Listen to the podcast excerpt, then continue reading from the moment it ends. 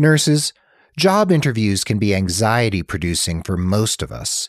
And when you have to respond to objections from an interviewer, the stakes get higher and it's even more stressful. Let's talk about responding effectively to job interview objections right here on episode 137 of The Nurse Keith Show.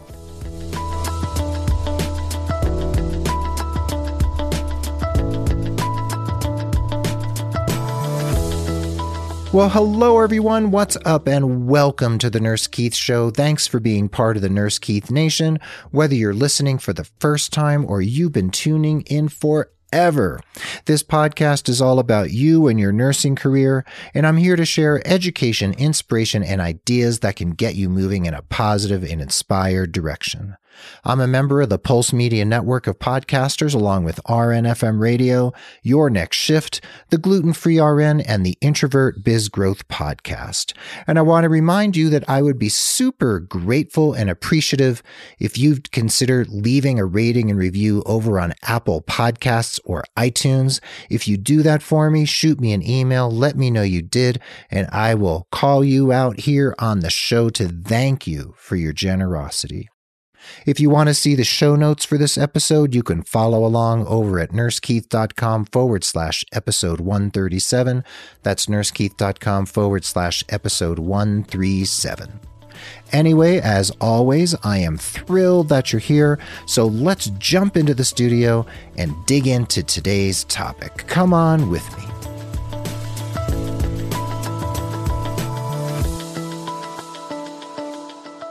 My friends, back on Monday, December 4th, 2017, I posted a article on Digital Doorway entitled Overcoming Objections During Job Interviews. And the reason I decided to write that blog post and then to talk about it here on the Nurse Keith show is because so many nurses reach out to me who are in the job interview process.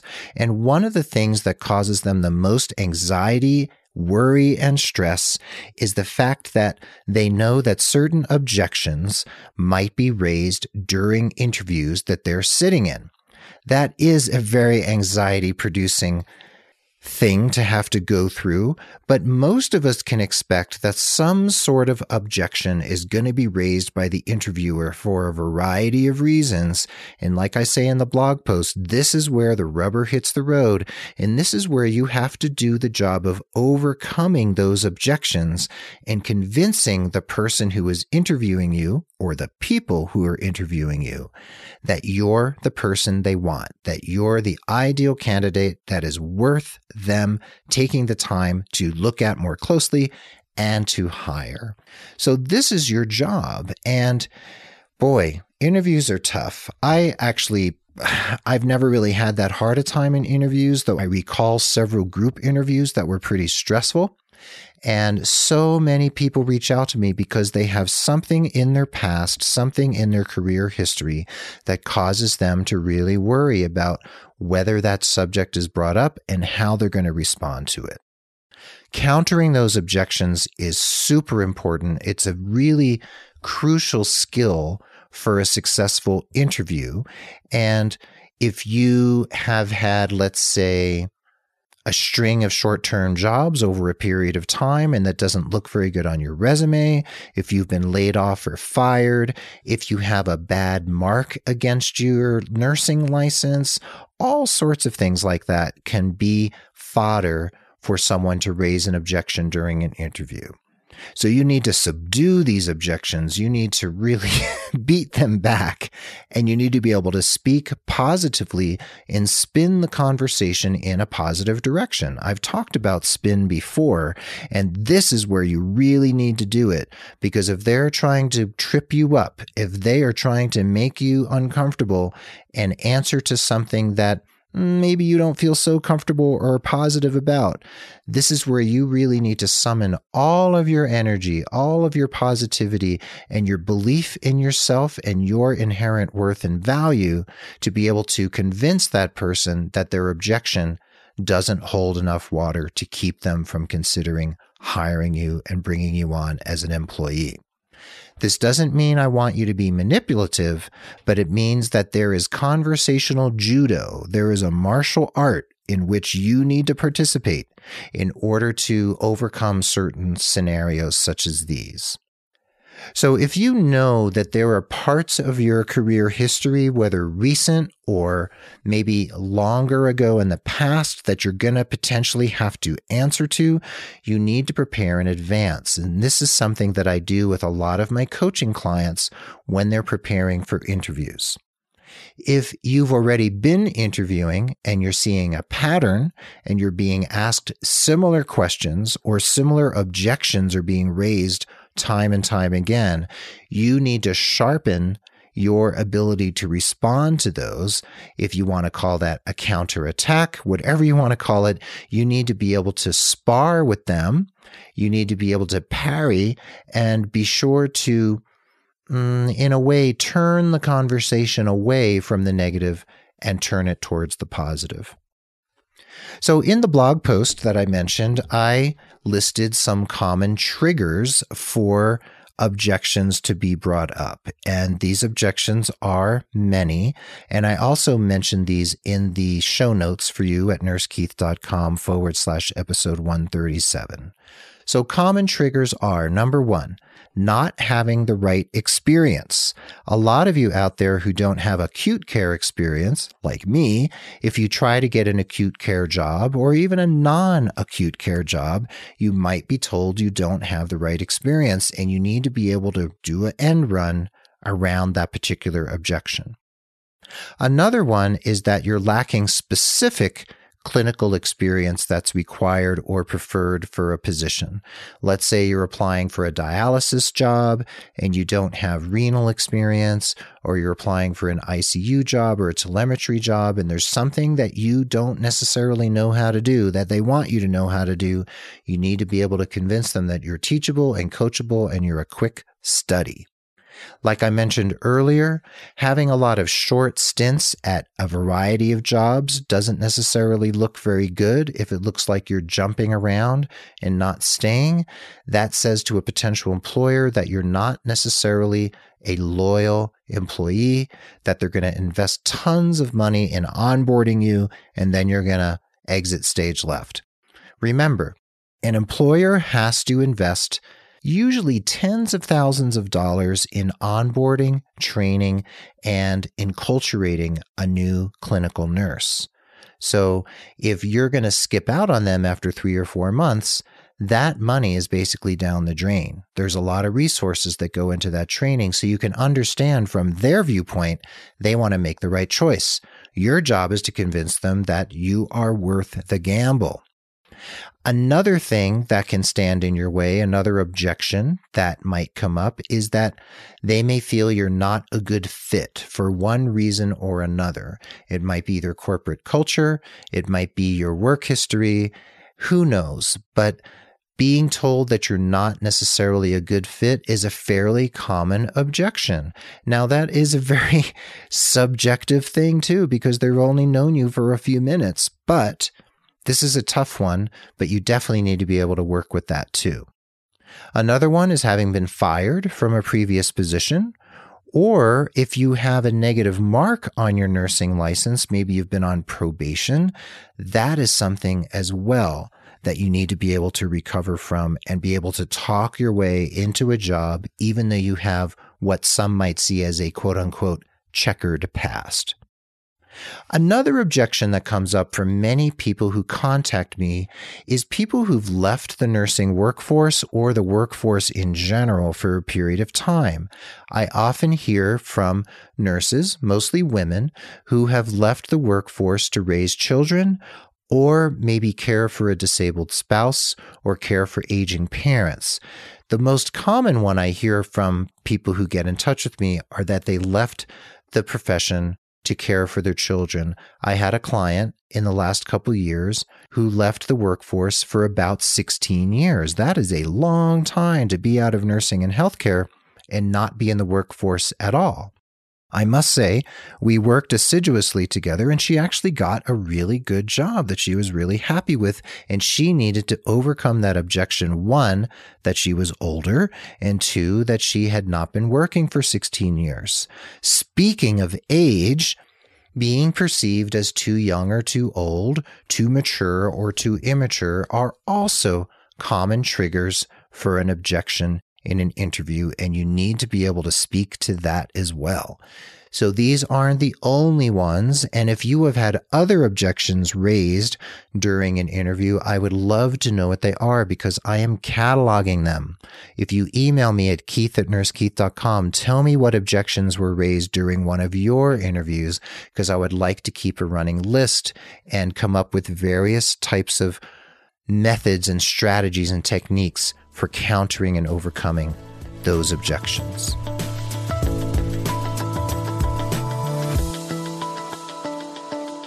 So, in the blog post, I went into several. I didn't cover all of them, and you're definitely going to want to read that blog post. There'll be a link in the show notes.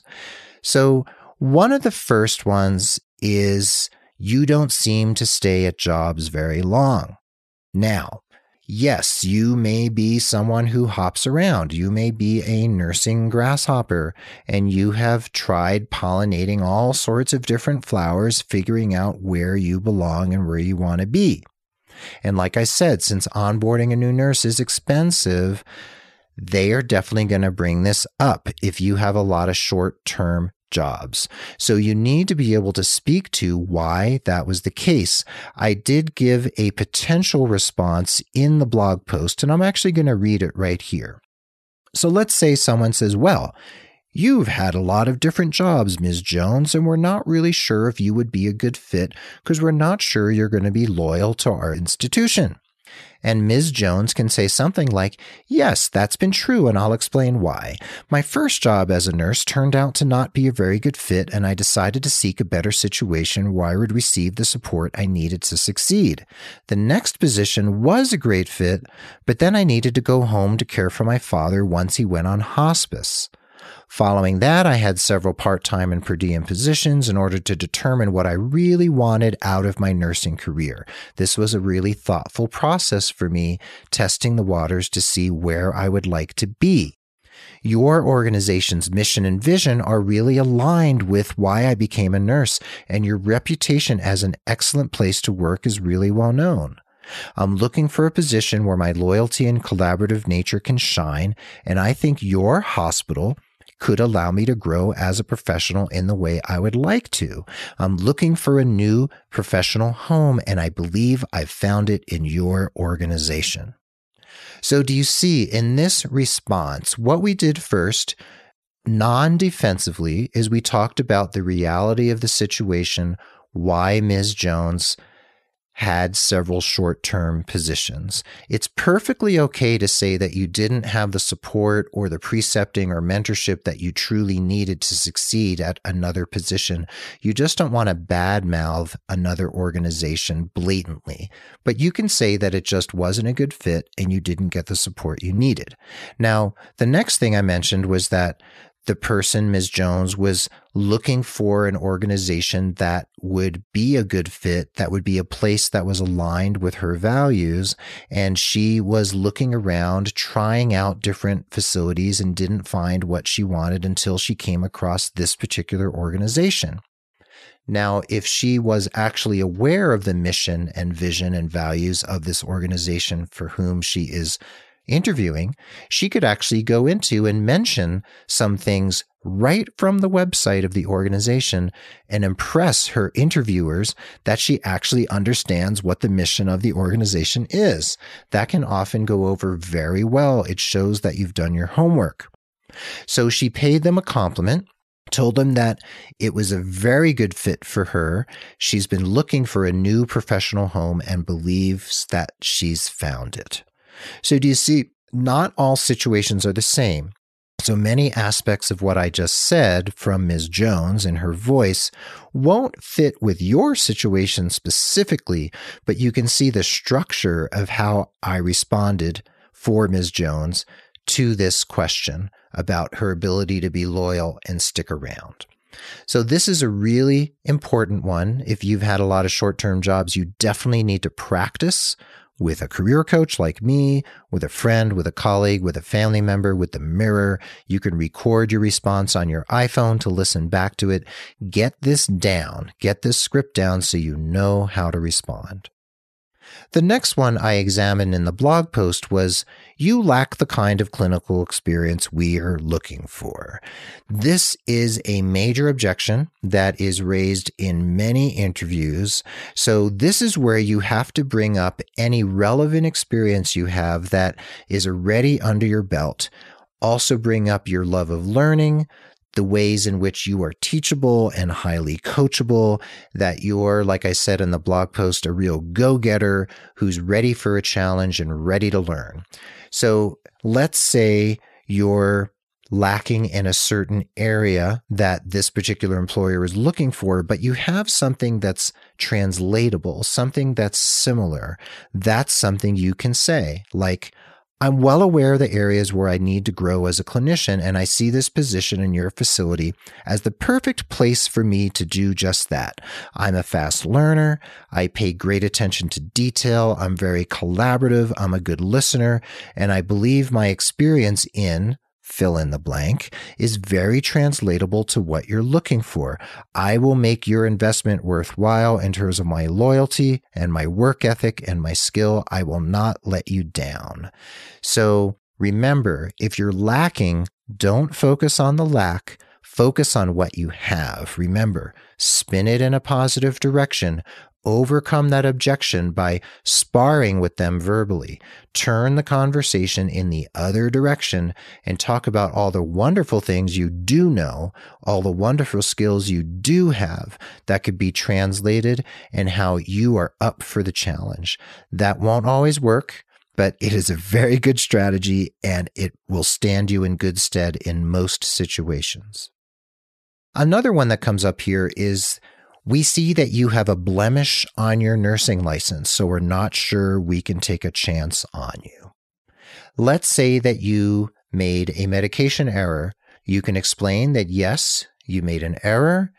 No, the patient was not harmed, but you were let go and you were forced to go. No, you don't want to say forced. You want to say, I was required to do some CEU courses on safe medication administration.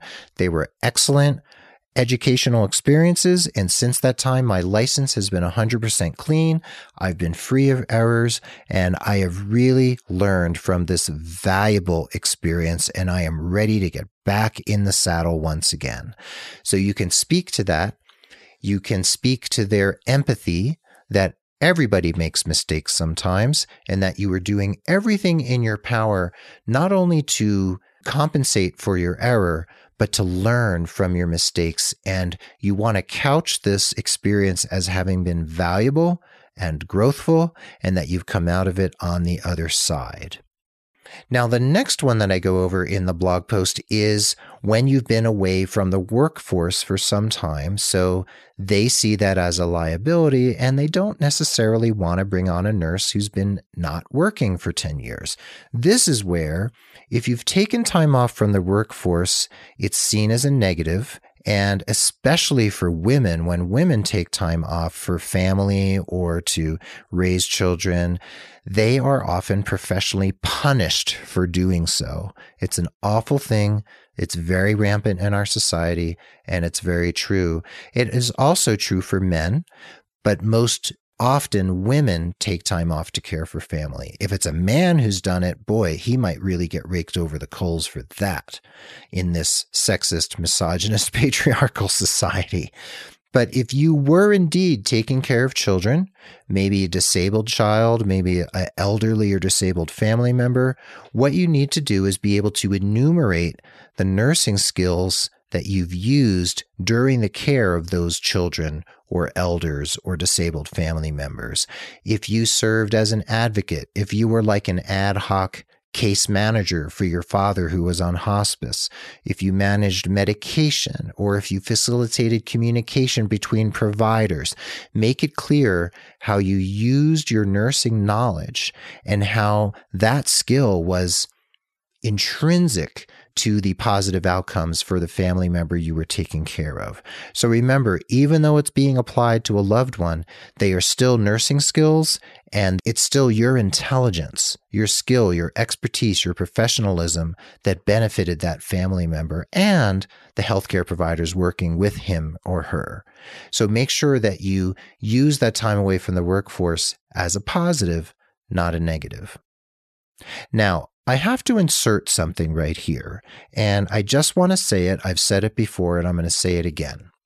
If you or someone you know is about to take time off from the workforce, maybe for an extended period of time, one of the things you need to do is keep networking, keep your resume updated, do CEUs, do continuing education, go to seminars or conferences if you possibly can, and try to do at least some healthcare related volunteer work so that something is happening on a professional level while you're taking time off from working.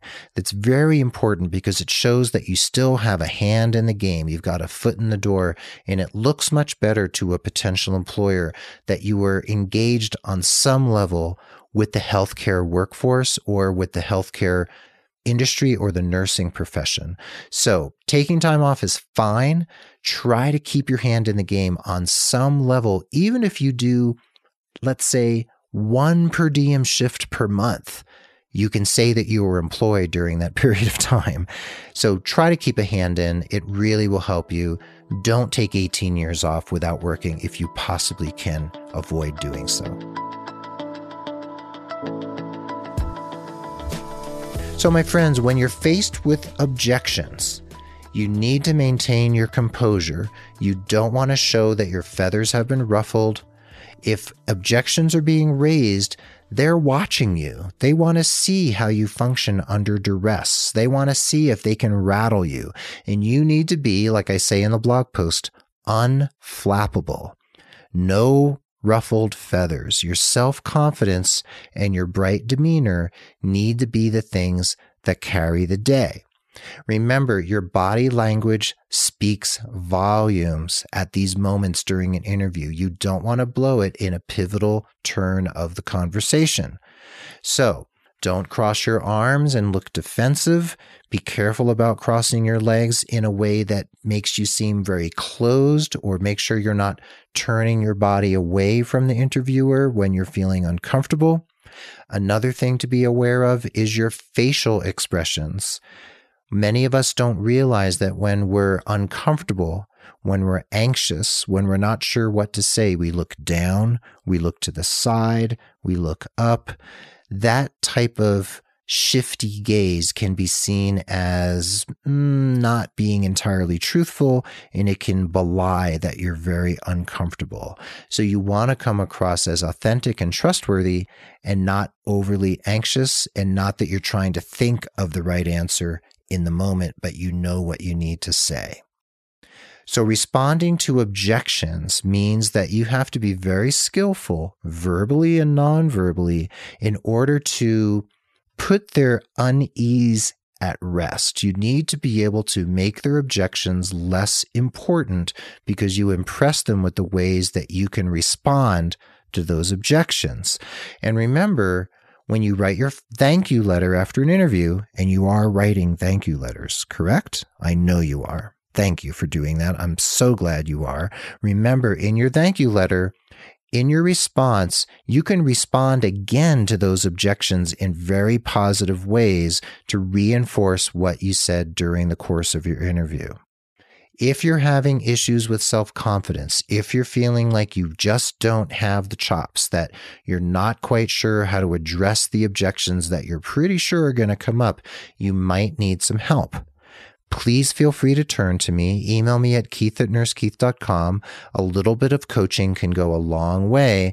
A little investment in having a successful interview experience could land you the job that you might otherwise not get because you are uncomfortable in the interview. So the power of your poise is very important verbally, non-verbally and energetically. You need to be able to walk in there, hold your head high, seem credible, and come across as someone who understands their liabilities and their shortcomings, but knows how to overcome them. One question I read in an article when I was reviewing various articles and doing research for the blog post and this podcast episode, someone said this question can be very effective if a little bold. And you can say, what else can I share to convince you that I'm your ideal candidate for this position? That is a bold question, but it's a very powerful question. You need to feel very confident to be able to ask that question, and you need to use your intuition to know whether it's the right time to play this particular card. But it can be very effective because you're putting them in the hot seat to be able to tell you what they want to hear to be able to be convinced that they can take a chance on you, that they can hire you for this position. So if you can do that, if you can ask that bold question and boldly look them in the eye with confidence and say, tell me what you need to know about me and respond in a positive way, that could clinch the interview for you. So, folks, overcoming objections, turning the conversational tables in an interview isn't necessarily easy, but it's a skill you need to be able to sharpen and really bring to the table when you need it the most. If you need my help, I can help you do that, especially if you have a special situation that you're trying to overcome and you know that those objections are going to be raised. Understand in advance what your liabilities or potential liabilities are and be prepared to speak to them because they're probably going to come up. Be ready for these special questions during interviews. They usually come up in the second half. Once they've asked their more benign questions, then they kind of go for the jugular and you need to be able to defend yourself in a non defensive way. I know you can do it. There's plenty of people out there, including myself, who can help you. And you, like many of my clients, can overcome these objections and get the job that you really, truly want.